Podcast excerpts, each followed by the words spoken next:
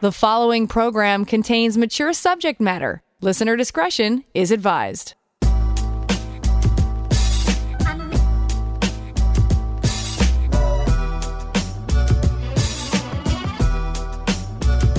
Turn us on, and the satisfaction's guaranteed.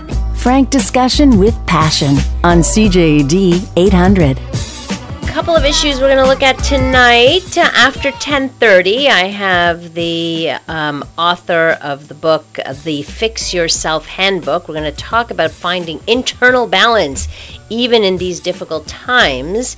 Uh, but before we do that, after 10:15, I want to talk about our need for space right about now, and I want to know how you are handling your need for space. How are you managing it in your household, especially if you live in a smaller, confined uh, place? Because this is creating uh, difficulty in many relationships and, and many families, um, people's need for space. But first, let's take a look at the inbox. Make a connection anytime at 514 800. Also, you can email me anytime to Laurie at drlaurie.com. That's L A U R I E at D R L A U R I E.com. So, remember, I talked to you, uh, I guess it was last night or maybe the night before, of a woman who met a guy on a dating site and then started to become a little suspicious, got a phone number, anyway, managed to find out where the guy lived, showed up at the house to only find that his wife answered the door. Uh, so we talked a little bit about that. So she sent me an update, and I wanted to share that with you. Uh, she called me today and said her husband denied everything and that I am a quote crazy lady. I would have thought our conversation yesterday would have been convincing enough, but I guess not. He admitted to knowing me and told her I was bothering him and met me through work. I gave her my alias on the dating site and my password, and while we were on the phone, she logged in and I let her see our conversations from months ago. While she was reading, I described his private parts small penis, not circumcised, and how one testicle was much lower than the other, and a birthmark on his inner thigh close to his crotch. He is also lactose intolerant. She admitted she was hoping I was a crazy lady, but did not get that impression when we spoke yesterday, and it seemed he had an answer for everything. A very convincing liar. We spoke for about a good hour, but no crying this time. She suspects now he has cheated um, before. I asked her what she was going to do. She is at a loss somewhat. She does not want to fight with him, but cannot stay married to a man she cannot trust. They've been married for six years. During these times, she is not sure how to handle it. She does not want to leave and knows he would have nowhere to go.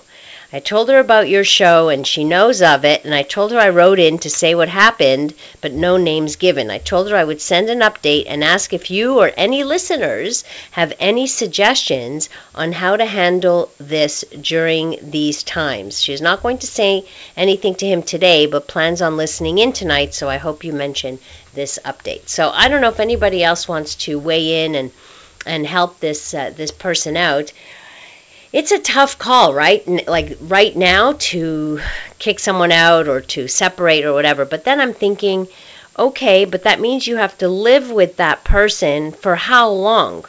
Right? What are we talking about here? Because we don't know how long this is going to last. And do you really want, if you plan to leave him at some point, then, you know, now might be a, a fine time uh, to do that. If you wanted to get help as a couple, uh, I, I, don't know if he's a serial cheater. I don't know if couple therapy will necessarily change all of that, but it, it it is something an option that is available to you and people are doing virtual sessions as as I am um, even with with couples at this time um, then you you know you you say something like uh, you she knows he would have nowhere to go that's not your that's not your problem. like he I'm sure he's quite resourceful. If he's that sneaky to begin with, I'm sure he can be resourceful and have friends where he can move into or find himself an apartment. There are still apartments for rent. People are still moving. I've heard of a few people already who uh, are moving into new places. So this is happening. Uh, so that's a possibility as well. So I don't know if anybody else wants to add to that. And yesterday I had said, uh, you know, in these days, like it, it was just a reminder that when you're dating, you really don't know the person. Like we have so much available to us that we should we could be our own investigators in a way. And I was kind of laughing, saying kind of felt like stalkish to be to be doing that, but we have that at our disposal, and I would want to know. I guess the most, whatever I could, right, about a, person that I really that is really a stranger to me. And somebody wrote in, You are not stalkish. People are permitted to search public data banks reasonably. They are not to abuse the information. When a person hides identity and personal information, it is prudent and legally permissible to find correct info to, for self protection, specifically when one hides identity, not stalking. And clearly, in this case, the person hid their identity, their identity as a, uh, a married person. You went in there with full faith that you were meeting sing- a single person because you were on a dating site. So it was like it's a given, right? It's a you figure it's a given. Uh, so yes, doing um, doing your own little search uh, that was smart on your part. I really, uh, I have to say, that was smart. You had a tiny little doubt in your head, and you went for it. And you know, and when I speak to like um, uh, George Pinto is a private investigator. He's a regular guest on the show, and I've, I've asked him the question, like, how often do you find something when people hire you? And he says it's like almost always. When somebody has that that doubt in their heads and they go to the the extent of hiring a PI, it's because they pretty much know, and most of the time he will find something. So there you have it. You got to listen to your gut sometimes, right? All right, one more question. Uh, when do I need a mammogram, basically, is what this one's about. Um, so I don't have an OBGYN. I get pap smears through my regular doctor, and I've never really needed one, but I'm getting to the age where women are supposed to get mammograms. I always heard my mom joke about getting her boobs squished, but never really understood how they work. My breasts are pretty small. I'm not even sure how they do it. Do they still do mammograms for women with A cups? Are they really um, are they really that necessary? Necessary for those of us who are not so well endowed. Well, your breast size has actually nothing to do whether you need a mammogram or not. Even women with very small breasts could develop breast cancer. Mammograms are done on men too, because men can also get breast cancer. Of course, it's not a routine thing, but some men need it. Um, in terms of the age at when you should start getting them, it's somewhere between 45 to 54 that you start to need them pretty regularly. Quebec has like a program that you sign up for after 50, and they send you reminder letters every two years you have to go unless you there's family history. If there's any family history of breast cancer, then you you've got to go. Clearly, it's not a pleasant experience having your boobs squished, um, but it only lasts seconds. It's it, it, really it's not that bad. It's bad, but it's not that bad, you know, and it's certainly doable because it doesn't. It, it literally it's only uh, a few seconds of discomfort or a little bit of pain, and you're good to go. Coming up, how do you negotiate the space in your relationship? What are you doing right now to take some space for yourself?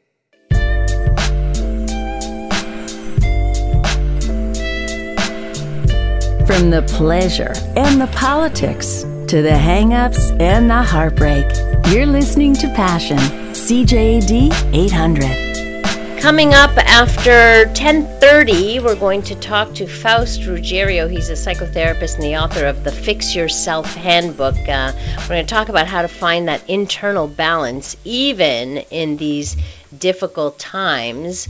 Uh, yes, it is possible.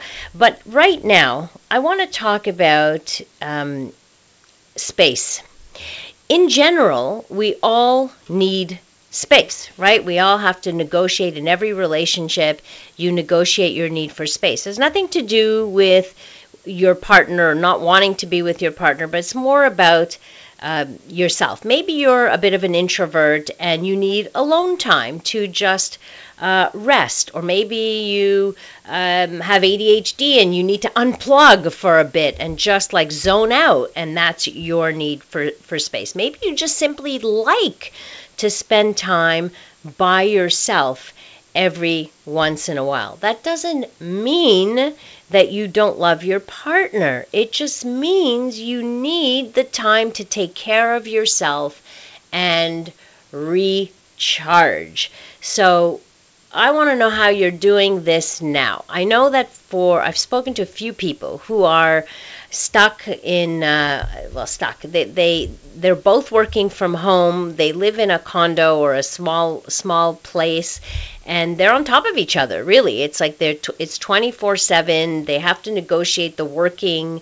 the the space. Like how do you take your space when you are living in confined spaces? I want to know how you are dealing with it. So I'm fortunate. I have a home, a house that I have mul- you know multiple uh, floors to a house, so I can take my space. I can absolutely take my space, and it's not a problem. And it's well negotiated in my uh, in my relationship. We we talk about it. It's fine. You know, my husband wants to go down play his music at certain times. I want to do my art, whatever it is. That's my time, his time, and nobody takes it personally. But we each understand that we need it. But sometimes you get to a point where you really do need time away from your partner.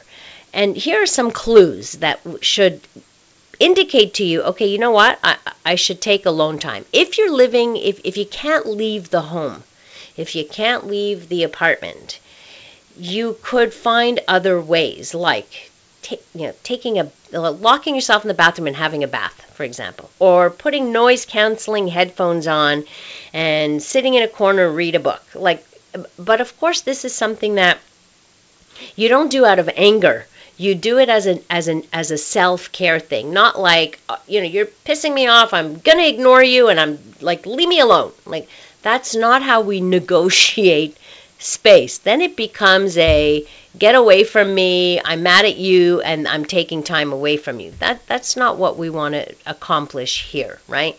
We want to be able to do this in a nice way, in a kind way. And part of it is too we we all cope very differently, right? Where we all have different coping strategies. In these specific times, this is showing itself far far more because well, because you know, because because the situation um, that we're in. But sometimes, like it, it's also getting um, amplified, right? So you may have known that yes, your partner gets anxious a little bit here and there, and you've seen that and everything. But now it's like, whoa, right? For you, it becomes like you, you, you feel like your partner's taking this too far and they're freaking out, and you might be thinking and wanting to say to them things like, stop being so neurotic, stop being so crazy. That may be in your, this is what you want to say. Do not say those things. This is not helpful, okay? Uh, this is a good time to learn uh, compassion, compassion and empathy for your partner's coping strategy that is maybe very, very different from your own. Maybe in your own temperament, you're the kind of laissez-faire and and uh, very positive thinking, and oh, no worries, oh, we'll manage, oh, it's okay, and kudos to you. Like that's great because it brings calm to your life, but that doesn't mean everybody around you is going to respond in that way. So you got to make sure that you're not firing back and then you go back and forth because then you know you're one person calls the other person neurotic then you, the other person says you don't you, you don't know how serious this is you're in denial and then there's accusations and then it escalates and then it's like ah i gotta get out of here that's not what we're talking about here right um, you can love someone and need space from them. You're allowed to take space when you need it. But what I'm talking about is taking space in a loving and gentle way, not in an angry way. Uh, texter writes in, ask him kindly to go take a short walk. Tell him you want to surprise him with something. Once he leaves, lock the doors, put headphones on, or do whatever and ignore the door knocking. LOL. Yeah, I don't know if that's going to work, but we do need to talk about this. Okay, I'm bringing this up because it's something that you may want to talk to your partner about. And we need to accept that we, me, my partner, are going to need space possibly at different times. So making a plan uh, is a good idea for like you'll be at this part of the home i'll be at this part of the home uh, and then you know this time we can spend time together but these times i need to be alone etc etc and part of the the whole space thing is because we need to practice a lot of uh, self-care especially during this time of, of crisis. We need to take care of ourselves. You cannot for like we can't neglect this part. And part of taking care of ourselves is also taking care of ourselves physically, so eating well, sleeping well, exercising. Um, all of these things are important because a healthy body is also helps with a healthy mind and vice versa so we need to to be able to take care of this so if we don't what happens when you don't take the space what happens you get irritable and you get snappy and then you run, right? And that's n- that, that's not when you should be taking space. So try and think about think about your need for it, when you need it, how you need it, and now have the discussion with your partner. And everybody needs their alone time. Everybody needs their space. You should need your alone time. Too much togetherness is not good for the relationship either, by the way. So, too much togetherness can breed uh, contempt, actually. So, think about that. So, it's very important that we have our separate um, bubbles. Texter writes in, I have alone time because I live at home, but right now it feels like solitary confinement in a tiny apartment while I feel like I'm losing something when I see couples around me. I'm I just am not ready to settle for one partner, and now I am paying the price. And guys are asking to come to my house, and I have to tell them that no, this is the middle of a pandemic. But it doesn't feel fair for people who live alone, cannot hug or be intimate physically. I hope it doesn't lead to psychiatric disorders unfortunately, it's it is scary, and and um, yeah, there is a risk. There definitely is a risk that um, it affects our mental health because humans need socializing. They need touch, most of us anyway, uh, need that physical contact. I'm not talking about sex, right? I'm talking about the the hugs and the and the affection and, and, the connection with other people. So it is going to lead people to develop maybe more anxiety, feelings of depression, and we're all on the alert. Like as therapists, we are all on the alert with every client that I speak to, and I'm doing virtual sessions with clients now, and um, which is very interesting actually because uh, at the beginning of the pandemic, people were just canceling, right? And we're saying, okay, well, we'll wait till this all clears up. But now they're realizing this this may not clear up so fast, and and they're starting to feel the impact and the effects. So people are now starting to get back into the groove of therapy, and there's nothing wrong with that. Reaching out for help to, and even with couples, even to help you negotiate this kind of uh, taking um, taking space. Uh, so just to get back to what we opened the show with, um, the person who uh, is with a who discovered that her husband was cheating and now wants uh, to leave the guy. Um, but you know what can she do now? So Texter writes in, hmm, she should confront him, lay cards on the table.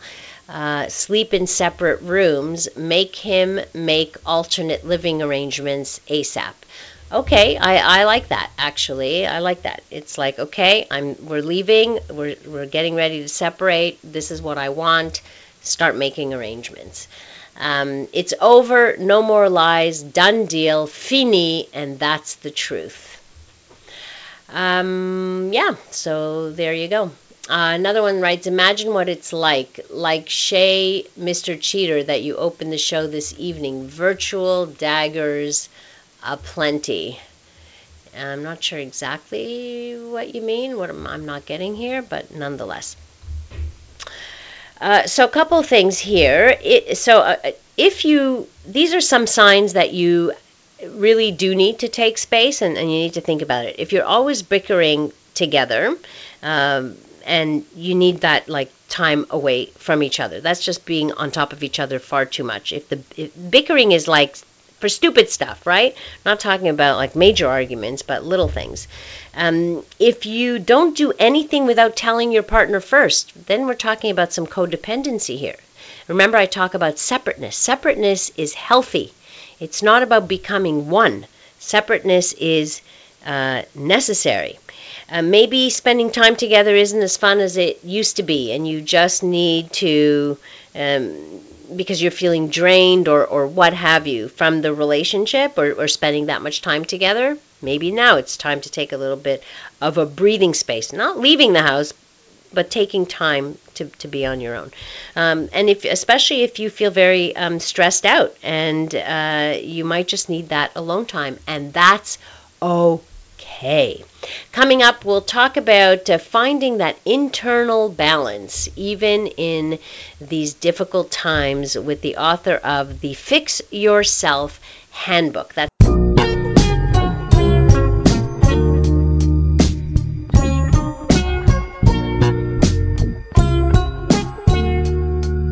Passion with Dr. Laurie Betito on CJAD 800. Clearly a difficult time for many people, and also a time of self reflection and uh, thinking about wh- where can we go from here and how could we maybe find a better balance in our lives and a better internal balance even in these difficult times. Well, somebody wrote a book to help you do just that. Faust Ruggiero, I hope I pronounced your name right, is a psychotherapist. it's Faust. Oh, Faust. Faust, right, okay. Uh, he's Yes. the author of the Fix Yourself Handbook. Well, welcome to uh, the program and to our Montreal listeners. Welcome. Do you hear me? Great. Uh, so, I can, yes. Okay, good. Uh, so tell me about your. Uh, you developed this. Um, I don't know if it's a technique or uh, just a way of looking at all the different issues and how we could uh, uh, bring balance into the into our lives, called the process way of life. Can you explain that to our listeners? What that is exactly? I can. You know, I've been doing this for almost four decades, and you- you're in private practice. You know, as we go through, we start to, you know, work with various techniques, and then some work and some don't. We filter some things out, and then we start working with the ones that do work. And what I saw was that, like, uh, the when I was dealing with my people, there were all these processes that they were just not real good at. Things like trust and setting boundaries and and, and uh, uh, you know uh, all different kinds of things like that. So I, uh, as I started to develop this, I put them into a program, uh, and uh, we've got 36 of those, and uh, and I've used them in my practice now for two decades, and I'm seeing that people are they're able to, to grab these things and then to incorporate them into their lives. So uh, it's called the process way of life, and you're right. It, it's all designed to go to internal balance, and just and that that balance is uh, between the physical, intellectual, and emotional attributes right. uh, that a person works with every day. I have to say, what I appreciate the most about your approach is it's very much how I like to work. I like the straightforward approach. I love action plans. I like to address things methodically. So, it, and I think it's the with my own clients, it also works. I find the best when people come in and, and they want to to, to you know find a strategy and not just get stuck in the emotion, but also to be able to have this uh, this action plan. So I think that's what's missing often is there's a lot of talk, but less of the an actual planning things out. Yeah, and I'm the same way. I'm very dynamic in my practice. Uh, and I, I like to go to practical solutions. I don't I don't spend a lot of time uh, going over things over and over again. Right. I really believe that you can set the problem out, give the people a, just a, a lot of information about it, but then you've got to go to the steps that they can take with them and then work those steps. And that's what I do at the end of each chapter. I give them exactly what they need to fix that particular problem we're dealing with. I love that. To me, that's uh, yes, and I, I work in the same way. So I, I connected with that as soon as I I saw the, the the blurb about the book. I said, okay, this is something I can really get behind. Mm-hmm. Uh, so, what are some of the major issues that you uh, that we can talk about here? That and then maybe give us like a little bit of an action plan too. Well, the thing I look at first is how so many people's lives are just out of balance. Either they're very emotional or they, they're over. Uh, they don't do what they need to do physically. And my, my philosophy is that if we can get the, the person to be, have these attributes operating in balance, every part of their life gets better. If, if physically they're taking care of themselves, if they're, if they're, um, uh, intellectually working with facts and good information, if they're keeping their emotions down, or at least to the point that the intellect can come on and, and address information first, uh, I see more balance in their lives, even Mhm. spiritually. If people are meditating or prayer or whatever they choose to do, uh, if we can get these aspects operating a little bit more efficiently, a little more in balance, every part of a person's life gets better. So, and I, I I agree with what you're saying. Is oftentimes we get lost in the emotional story, right? So the Oh, we do. I'm yes. down, I'm depressed, I can't get out of this, it's too much, I, I can't, I can't, I can't, without actually looking at the intellectual part or being able to um, fight it with the with the actual evidence around you. You know, it, it's it's quite difficult Mhm. to get people to face the actual the evidence because they are they have bought into that story for so long. Well, you know, I, I start w- the book with four chapters that I believe are the start to any plan that you're working with. And the first thing I tell all my people is slow down a bit. You're Mhm. going too fast. Uh, you're not dealing factual information because you're going so fast. So I slow them down, not so much slow their bodies down, but I just want them to just get to a point where where they they've taken a step back and, and they catch their breath and then we go into what what I call what I call the book brutal honesty, and I really want them to go right at the facts.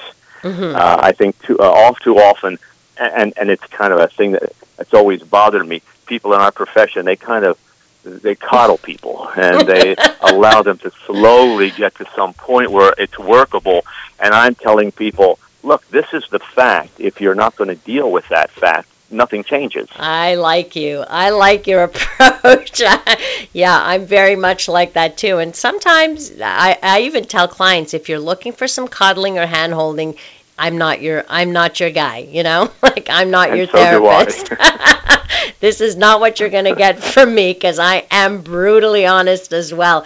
Uh, but I find that for the most part, it actually works. Works. We're talking to Faust Ruggiero. He's a psychotherapist and the author of the Fix Yourself Handbook. FaustRuggiero.com if you want to get more information about the book. So another issue that is difficult and, and that comes up an awful lot, at least with my clients, is the setting of boundaries. That that is probably like the thing I see on a daily basis. People really having trouble uh, setting boundaries either with their families of origin, with partners, etc. So give us some tools. Like what would be an action plan for this?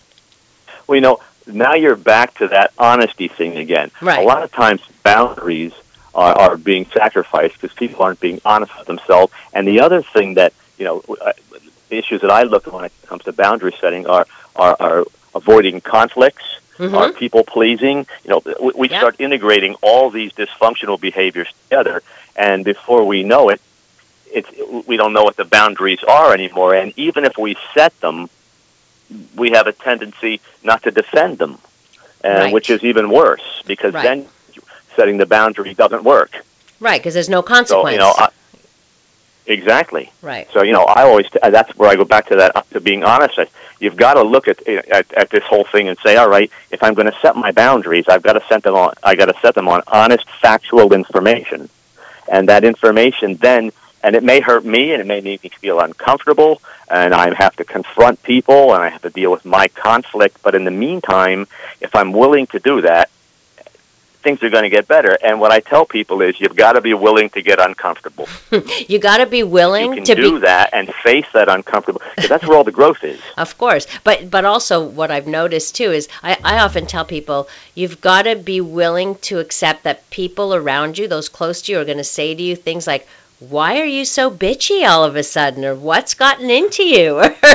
You're so mean. They are because they don't they don't want you to change. Of course and not. I always tell my people they like you the way you are because you service them in some fashion. so when you change, it's a, it's almost like a personal assault to them, and they're going to do their darndest to get you back where you were. Right. Uh, well, can you stay hang out with us for a little while longer? We're going to go Sure. to our great, wonderful. Uh, we're talking to Faust Ruggiero, a psychotherapist and the author of the Fix Yourself Handbook. FaustRuggiero.com if you want to get more information. F A U S T R U G G I E R O uh, dot com. Talking about how to find that internal balance with some actual things that you can do, but the book is chock full of good strategies that you can put into place right here, right now.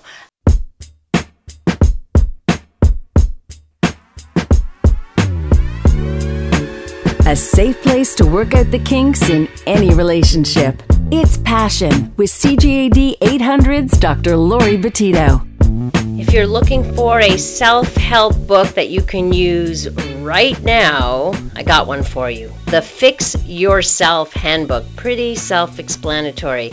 And we have Faust Ruggiero, the author of the uh, book, on the line with us. And his email or his uh, website is F A U S T R U G G I E R O dot com, where you'll get information um, about the book. So we've been talking about the, the, the setting boundaries and, and learning how to. I think this is the most important, actually, one of the most important issues that many many people face and who end up in therapy is they end up in in um, troubled relationships and troubled in themselves because of all the all they've done for others really all those caregivers that they've all the caring they've done for others and very little of that self-care really is about not being able to set those boundaries right I agree, and you know, I tell people, uh, and oftentimes I haven't heard this before. I say, while you're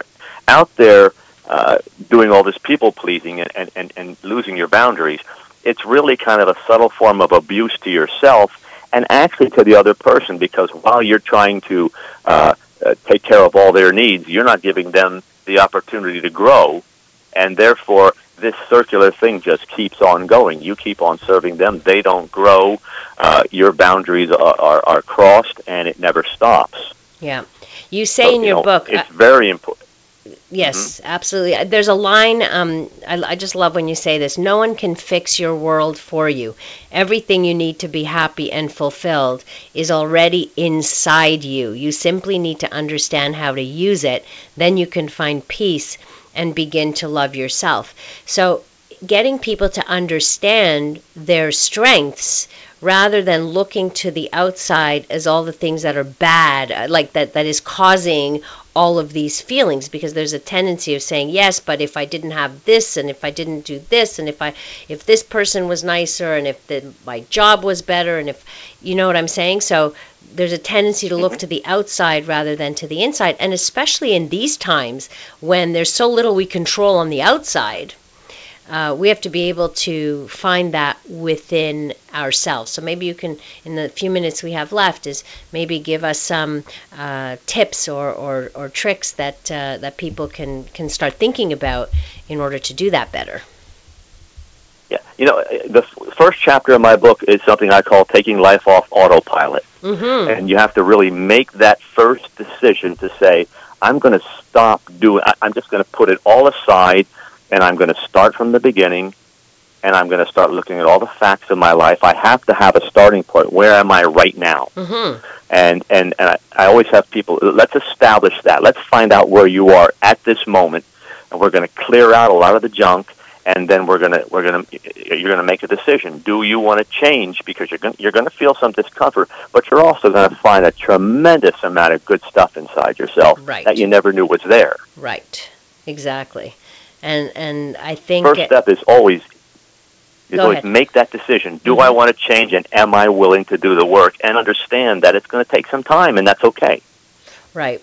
You know, it's interesting. I was talking to a couple earlier today, and, you know, it's the same old story where one says, Well, I want him to do this, and, Well, I want her to do this. And, you know, it's always like, If you change, I'll be better. If you change, I'll be better. Rather than say, Well, what can you, can you control what your par- partner does or doesn't do? Can you change your partner? No, you cannot. So, what can you do? And taking back the control of, of what it is that's in your power to do because it really it takes one person in a relationship to change the dynamic of the relationship too Yes, it does. hmm And once you gain control of yourself, you are no longer relying on that other person because that's something no control of. Their their thoughts, their their feelings, their behaviors, they're theirs. That's their statement. You have to learn how to make your own statement, and that really, again, starts with being honest with yourself. right okay so let's say we begin with an exercise of i'm going to write down where i want to be what what the changes i want to make like really take a good hard look because that's uh, an honest like you said brutally honest look at my life because that's the f- the very first thing is look in the mirror but really see what's there rather than just look and not see anything. So that's the first step. Next step. Next step is is to be able to start looking at the facts and only the facts. Uh, we have a tendency to, uh, and most people do this, to decide what we want and then go after it without looking at all the good information, and then we try to manipulate the facts to support the decision we made. hmm And it, and that's really the, putting the cart before the horse. We really have to look at all the facts, whether we think we like them or not. They're always going to point. That information will always point us in the direction of a solution. Okay. So you know uh, that's the next thing I tell them. We've got to lay down all the facts. We got to look at everything that's going on in your life in, in a lot of different areas, and we have to put all that information together. Right. Which also means looking at the the things you do well because there's a lot of people who focus on only the things they don't do well. And and and so Right. they they don't even have access to the strengths they actually have. And I you know, I often tell my clients the ones who show up in therapy are the ones who are actually stronger than the ones who refuse to go. Absolutely, absolutely. And I and I tell them to look at those positive things because we need that type of energy. If we- we're just going to look at the negative things, you're not going to uh, be able to access good positive energy to move forward. So I want to get them to look at those strengths because we need that. I need and I need that to help them uh, w- move forward. So we're going to go out and get both of those things. You know, the, the good stuff, the bad stuff. We're going to put that all together. Right. You have a chapter life on life's terms and the natural flow. What do you mean by that? Well, I, I again, I think people, uh, you know, I always call it trying to, you know, uh, ram the square peg in the round hole. Mhm. You know, they they see something and they go after it, but it, it, it when I say violates life's flow, life has a, a, a kind of a natural flow to things, and then again, that we're, we're back to that information again. If you look at it, you can really see how things should be, uh, and and if you follow that, it's a whole lot easier to do things. Uh, but what we do is we everything we do is based on that emotion and those desires, which very rarely ever coincide with the natural flow of anything. Right. So Well, uh, you know, I, I want them to slow down. I want them to to understand that life does in fact operate in a certain way. There are natural laws, uh, you know, physical laws um, that we have to follow. There are emotional laws. Uh, As you break it down, as I break it down with them, they start to see that they're they're just way off track. They're trying to do things, and they're always running against the wind. Right. They're always deciding they want to make decisions that that are so hard to get to because most often that's it's not where they should go. Right. It's like they decided it because they they saw something they wanted or something they wanted to avoid. I have a good uh, a good example of that working with um, a couple, and he, this man comes from a, a, very dysfunctional alcoholic family, and in his mind, he's always wanted the happy family, happy gatherings. But every time he gets together with his family, it's a crap show. You know, it's just it it de- mm-hmm. it just escalates into nastiness, and everybody gets wasted and nasty, and it's awful. And he keep, gets reminded every time, oh my goodness, my family's so dysfunctional. But he keeps doing it because he's holding on to this hope uh, or this this image, this fantasy of what he wants his family to be, and you know, a lot of it is we're bru- you know, we're we have to be very brutally honest that he is never going to get that with his family. That, and that and that is the natural flow of that family dynamic. Exactly. Right. Well, that's a there's a I'm glad I found that example to match that, but makes a lot of sense. Well, I thank you so much for writing the book. I'm sure that uh, our listeners will find it very helpful. We'll make sh- it's going to be one of those books that will get uh, uh, certainly referenced in my office. Um, and uh, so, if people want to get in touch with you or get more information about the book, can you give us that info? You can go right to the website uh, you know, as I wrote the book with loads of information, I designed the website to be the same thing. There's a chapter outline which will tell them, uh, oh, all, uh, gives them all 36 chapters and what's inside that.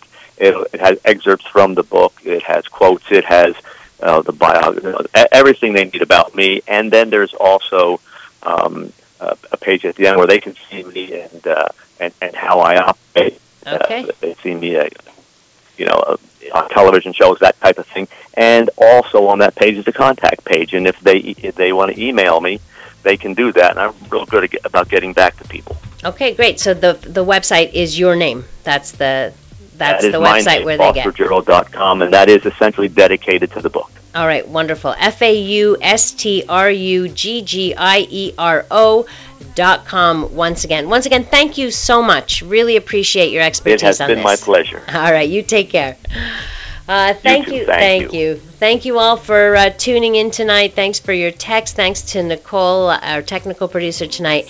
If you want to connect with me on social media, you can do that at Dr. Laurie Betito or through my website, drlaurie.com, where you will find uh, my podcasts. Also, I just looked and my TEDx talk, The Pleasure Principle, is up to 994,000 views. So we're like 6,000 away from a million. Help me. Help me get it up there. It'll be fun. Uh, just go to YouTube for that one. Uh, coming up next here on CJAD, we bring you the CTV National News. Have a great rest of the evening and remember to live your life with passion.